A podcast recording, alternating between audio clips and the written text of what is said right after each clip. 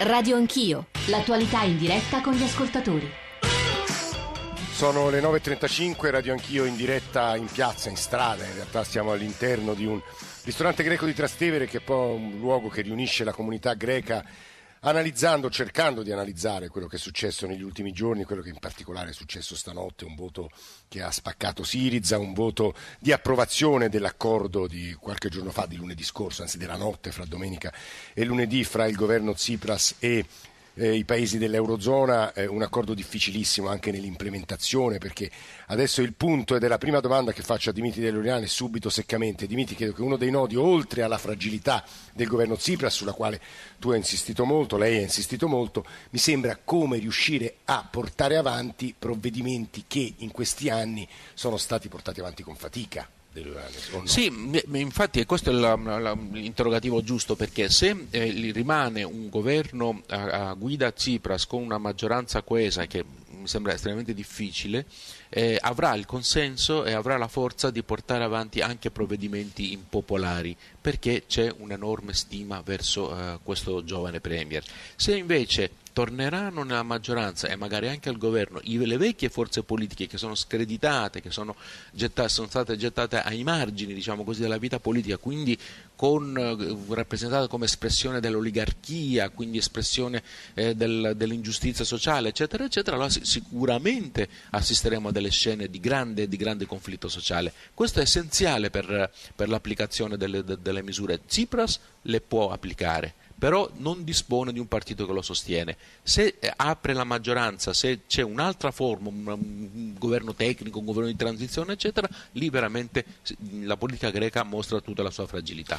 La Grecia e la Spagna hanno conosciuto, è una domanda che pongo a Daphne Suris, nella loro storia novecentesca, contrapposizioni e anche guerre civili più dure, credo, eh, non parlo da storico, di quelle che ha conosciuto l'Italia, contrapposizioni politiche durissime anche nel secondo dopoguerra, anche dopo i colonnelli. Mi domando ecco, se questo possa pesare nella Grecia di oggi, la vostra storia così divisa? Allora, sia la Spagna ha avuto la guerra civile naturalmente e 30 anni, quanti anni, no di più forse, di eh, franchismo. La Grecia, eh, la guerra civile greca, almeno in Grecia si dice così, è finita con la caduta dei colonnelli, è rimasta anche negli anni 50-60, gente che eh, veniva, mm, come si dice, confinata, insomma, prigioni, eccetera, che in un paese civile e democratico non c'era. Eh, I greci non vogliono questo, assolutamente. Eh, la mia generazione che ha vissuto i colonnelli, andavamo a scuola, eravamo giovani eh, ed era anche una dittatura tipo soft, non era quelle latinoamericane pesanti, eccetera, non vuole assolutamente tornare. Però sono molti, io non sono tra quelli, non ci credo, che dicono che eh, le cause di questa crisi cominciano dalla generazione del Politecnico, cioè da queste persone che allora erano giovani e adesso sono eh, la classe dirigente. Non è proprio così. Eh, era, sì, sì, perché adesso la classe dirigente sono i più giovani naturalmente, meno male. Eh, non è assolutamente così, almeno questo non ci credo. Eh, la, il greco ha un grosso difetto, non so se ce l'ha lo spagnolo o ce l'ha l'italiano, non ha un grande senso civico. Perché non ce l'ha questo senso civico? Perché lui fatto così? Può essere, ma c'è anche un altro motivo, perché non crede nello Stato. Quando lo Stato non è onesto, quando lo Stato va a fare degli accordi assurdi, ma alla vigilia della crisi, la Grecia, non mi ricordo chi era Papandreou o non mi ricordo quale governo era, credo Papandreou, è andato a fare un accordo per comprare degli sottomarini eh, francesi difettosi e a spendere un sacco D'altra di soldi. Ma perché? Civico, I francesi diranno bon gloriant, perché per loro... Daphne si spiega sempre con la storia, Benedetto Croce diceva eh, sempre sì, che un paese un la sua storia, so, tutta la sua storia, nient'altro che la sua storia. E nella storia si spiega anche il fragilissimo senso civico e dello Stato certo, di noi italiani, certo. peraltro. Volevo fare una domanda, la, è una, in realtà una richiesta degli ascoltatori a Marco Valerio Loprete, vice direttore del Foglio, sul debito pubblico. Ci spiega che cosa sta accadendo tra Fondo Monetario e linea tedesca? Il Fondo Monetario ha appena detto la Grecia non ce la farà mai a ripagare il debito e quindi... Ma il Fondo Monetario propone alcune strade. Una è una moratoria di 30 anni sul pagamento degli interessi e del capitale, quindi per 30 anni Atene non paga più debito e interessi adesso annessi. Un'altra strada è quella di abbattere il valore nominale del debito, cioè oggi il debito è il 175%, il Fondo Monetario dice cari Stati europei condonategliene una parte. In realtà questo è già successo, devo dire, nel 2012 c'è già stata una ristrutturazione del debito pubblico greco. Quindi ad alcuni settori, ad alcuni operatori privati è stato imposto di ridimensionare il debito, il valore del debito greco che loro avevano in mano. Secondo me eh, questo problema in questa fase è secondario. È un problema ideologico anche quello del debito pubblico, ma voglio ricordare che lo, lo scorso anno, nel 2014, la Grecia ha pagato meno interessi sul debito pubblico di quanti ne abbia pagati l'Italia. L'Italia ha pagato il 4% del PIL, la Grecia il 2%, pagato tra l'altro con gli aiuti europei. Quindi in realtà concentrarsi so, troppo sul debito pubblico secondo me è anche un problema ideologico e c'è una frattura ovviamente tra Fondo Monetario Internazionale e Germania ed Europa. Diciamo. Il Fondo Monetario Internazionale è tenuto ad abbattere il debito anche perché ricordiamoci che gli azionisti sono sempre meno europei ed occidentali, sono sempre più paesi in via di sviluppo che sono stanchi di dare risorse, anche loro, a un paese europeo eh, tendenzialmente più ricco come reddito pro capite di quanto possa essere il Brasile o l'India e quindi c'è anche questa insoddisfazione del Fondo Monetario. Eh, Daphne voleva dire un'ultima cosa. Volevo fare un'osservazione che eh, la Grecia in questo momento il debito pubblico e eh, la crisi le ha eh, comportato 4 eh, milioni di eh, poveri. Quanti ne ha l'Italia? Solo che per la Grecia è il 40%, sì. mentre per l'Italia è il 7-8%. Ieri l'abbiamo visto, sì. ecco, volevo dire che... Aggiungere questo, questo elemento. Sì. Ci sono una serie di punti che sono rimasti un po' sospesi e sui quali vorrei sentire la riflessione di un europeista convinto, anche una delle persone che hanno costruito l'Europa così quale è adesso. Eh, mi riferisco a Lorenzo Binismaghi, economista, è stato nel board della Banca Centrale Europea professor Benisbaghi, eh, buongiorno, benvenuto.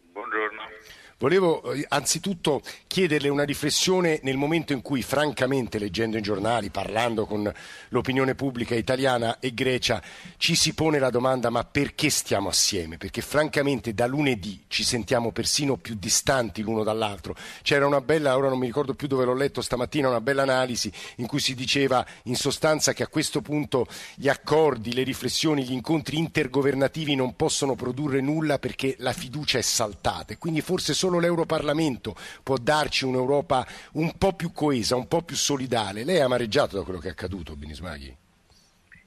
Ma sì, sono amareggiato perché si poteva trovare la soluzione cinque mesi fa, forse.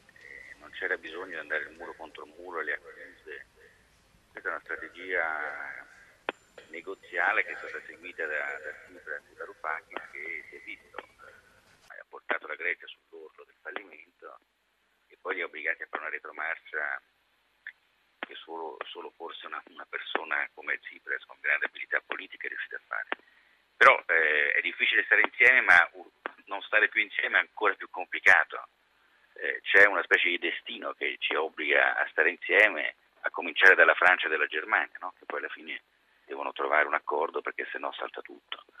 Dunque questo dire, non è facile stare insieme, siamo amareggiati, ma, ma non, non ci sono tante alternative eh, che, che, che, cercare di tenere insieme questo continente perché il resto del mondo, come diceva qualcuno prima, eh, dell'Europa non, non, ne vuole sapere più di tanto. Eh, Benismaghi, quando lei dice un destino che ci obbliga a stare assieme, io immagino però che alcuni popoli a un certo punto utilitaristicamente possono dirsi, chiedersi, ci conviene in ultima analisi stare assieme, conviene senz'altro a qualche paese. In questo momento l'elemento anche qui molto amaro è che il rancore nei confronti della Germania è crescente in Europa. Questo è molto preoccupante. Lei peraltro come BCE nel board ha vissuto in Germania quindi visti dalla Germania l'Europa è un'altra cosa che vista da sud. Guardi, um, questa è una lettura un po' romanocentrica perché se si va a vedere la discussione nell'ambito del Consiglio dei Ministri europei, alla fine su 18 paesi, cioè togliamo la Grecia, eh, in realtà eh, almeno 15 erano insieme alla Germania e, e c'era forse l'Italia, la Francia, eh, Cipro, ma guardiamo anche il Portogallo, l'Irlanda, c'erano paesi che hanno a un certo punto detto eh, se, qual- se, un paese come la Grecia non riconosce le regole, non riconosce gli impegni, noi perché dobbiamo aiutarli? Abbiamo dato miliardi, siamo disposti a dargliene altri e alla fine i greci stessi hanno detto beh, insomma, forse ci conviene stare dentro perché fuori eh, senza il vincolo esterno, senza il cattivo maestro tedesco che, che tutti odiamo, però bene o male e, e ci, dà, ci, dà, i soldi e forse ci spingerà a cambiare un'economia, una, una società che in questi ultimi anni non è cambiata. Questo, è vero questo... che è a rischio, siamo a rischio di, di, di tensioni, di... però non, non, credo che ora siamo il giorno dopo del voto, eh, dovremo analizzare, dovremo valutare. Però questa, la storia dell'Europa è stata in parte fatta da, anche da momenti molto difficili, no? E spesso devo dire, nel ringraziare Lorenzo Binismaghi per la sua presenza, spesso devo dire che questi passaggi particolarmente difficili, in questo caso drammatici, hanno contribuito a far evolvere il modo in cui stiamo assieme, non so se in senso migliorativo o peggiorativo, ma senz'altro ci sono stati dei passaggi. Danilo da Mantova, buongiorno, un ascoltatore, benvenuto. Buongiorno a lei, sono un po' emozionato perché non sono mai intervenuto nelle sue trasmissioni. Comunque complimenti. Non si preoccupi assolutamente, vada senza timidezza. Allora, nel messaggio scritto, prima di tutto mi sembra ci sia troppa ideologia che può confortare le menti ma non ci si va a fare la spesa, quindi Tsipras ha fatto l'unica cosa possibile che era accettare la realtà o perlomeno il meno peggio, perché come avete detto voi le altre ipotesi erano molto più terribili. Secondo, non si parla mai degli altri politici greci tipo Samaras che fino a poco tempo fa sembrava avesse condotto il paese a un punto, diciamo così, economicamente accettabile, poi ha perso le elezioni, va bene, però che, che, tipo di rapporti ci sono di, di Tsipras con Samaras che a questo punto potrebbero anche, non dico essere convergenti, ma insomma si potrebbe anche fare due parole. Ecco tutto qui, grazie per avermi permesso. No, eh, questo è Dimitri Leonanes, che accadrà fra Tsipras e i leader degli altri partiti? Allora, Samaras, nella democrazia. Samaras è politicamente defunto, si è, si è, dimesso. si è dimesso dopo il referendum perché non ha voluto dimettersi dopo la sconfitta alle elezioni. Eh, ci sarà tra qualche mese un nuovo leader del, del centrodestra.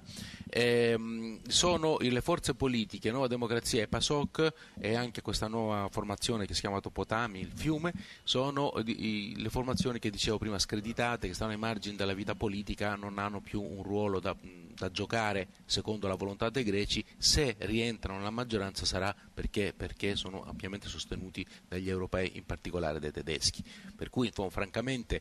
Eh, il... Lei esclude un governo, allora, no, non escludo, un però... con loro di Tsipras? Di, di, Tsipras personalmente mi sembra difficile, ma di una parte di Sirisa sì, in termini transitori, fino a fare alle elezioni in cui Tsipras vincerà. Si potrebbe andare a votare in autunno quando voterà la sì, Spagna? Probabile tutti assieme? Spagna sì, è probabile, bisogna vedere l'evoluzione, però ecco, un governo Tsipras con dentro queste vecchie forze politiche descreditate ai margini della... mi sembra difficile. Ora eh, vorrei chiudere questa parte di trasmissione, questa parte vorrei chiudere la eh, radio anch'io di stamane eh, provando a proiettarci sugli scenari futuri, cioè quello che potrà accadere all'indomani della prima approvazione del pacchetto. Marco Valerio Loprete, eh, vice direttore del Foglio. Allora, poniamo che eh, il Parlamento greco, dopo aver approvato la prima parte del pacchetto, approvi tutto il pacchetto, a questo punto arrivano i soldi, riaprono le banche, ma bisogna applicare queste disposizioni che certo non sono espansive, certo sono forse un'ulteriore eh, um, iniezione di austerità. Che può accadere in Grecia? O se fra sei mesi siamo di nuovo a discutere di questo problema o no? Questo che hai descritto tu è uno scenario diciamo ottimistico, dall'esterno è quello che se tutto succede tutto va come dovrebbe andare secondo i programmi, cioè riforme tutte approvate, governo che politicamente tiene, Parlamento che lo spalleggia e nessun problema tra i creditori, perché ricordiamoci che le divisioni non sono solo nella piazza Sintagma di Atene o nel Parlamento di Atene, ci sono divisioni ormai forti in Europa, lo abbiamo visto, stati gli uni contro gli altri. Quindi lo scenario positivo, diciamo, è quello che vedi te, che comunque mantiene un'incognita sull'efficacia poi di questo programma, perché l'implementazione delle riforme è, tanto, è importante almeno tanto quanto la loro approvazione sulla carta, lo sappiamo bene noi italiani. Poi ci sono tutta una serie di scenari intermedi invece molto pericolosi, che sono quelli per cui Fondo Monetario e Germania, per esempio, non trovano un accordo. E quindi cosa succede? Il Bundestag venerdì dovrà votare su questo, su questo nuovo esborso di 80-90 miliardi degli Stati europei verso la Grecia. Ma se non c'è il Fondo Monetario, per la Merkel, la cancelliera tedesca, sarà molto più difficile vendere questo accordo. Quindi ci sono tutti e altri Stati nazionali che dovranno votare, la Finlandia, molti paesi dovranno votare, la Spagna dovrà votare. Quindi c'è anche questa incognita. Ovviamente qualsiasi sassolino che si infila nell'ingranaggio a questo punto diventa molto più deleterio anche per l'economia reale greca. E perché questo è un punto che voglio sottolineare. Prima abbiamo citato Samaras, un politico, come diceva Dimitri Deliolanes, obiettivamente appartenente a un vecchio blocco sociale all'ingrosso diciamo screditato Però vorrei dire anche che alla fine del 2014 eh, la Grecia ha segnato una crescita, per carità, millimetrica rispetto a quanto si era perso negli ultimi anni, dello 0,8%. E da quel momento eh, la crisi, la crisi bancaria, la crisi di fiducia ha risprofondato il Paese nella recessione. Allora si potrà dire che quello era solo un rimbalzo statistico, ma intanto c'era. Mentre adesso, con questi primi sei mesi di governo Siriza, quale che ne sia la ragione, abbiamo avuto un'altra volta l'economia reale che cola a picco in Grecia. E questi sono tutti, come vediamo, cambiamenti politici. Prima abbiamo evocato anche, cioè dipendono tutti da cambiamenti politici. Nuove elezioni politiche, di nuovo saremo al terzo, quarto voto in due anni in Grecia, tra elezioni europee, referendum, elezioni politiche, ora nuove elezioni politiche in autunno. Anche qui quale sarebbe l'impatto anche economico di questo? Eh, Scotto, capogruppo alla Camera di Sel, perché gli italiani non votano il nostro Parlamento? Ci chiedono alcuni ascoltatori. Si avvicina al microfono.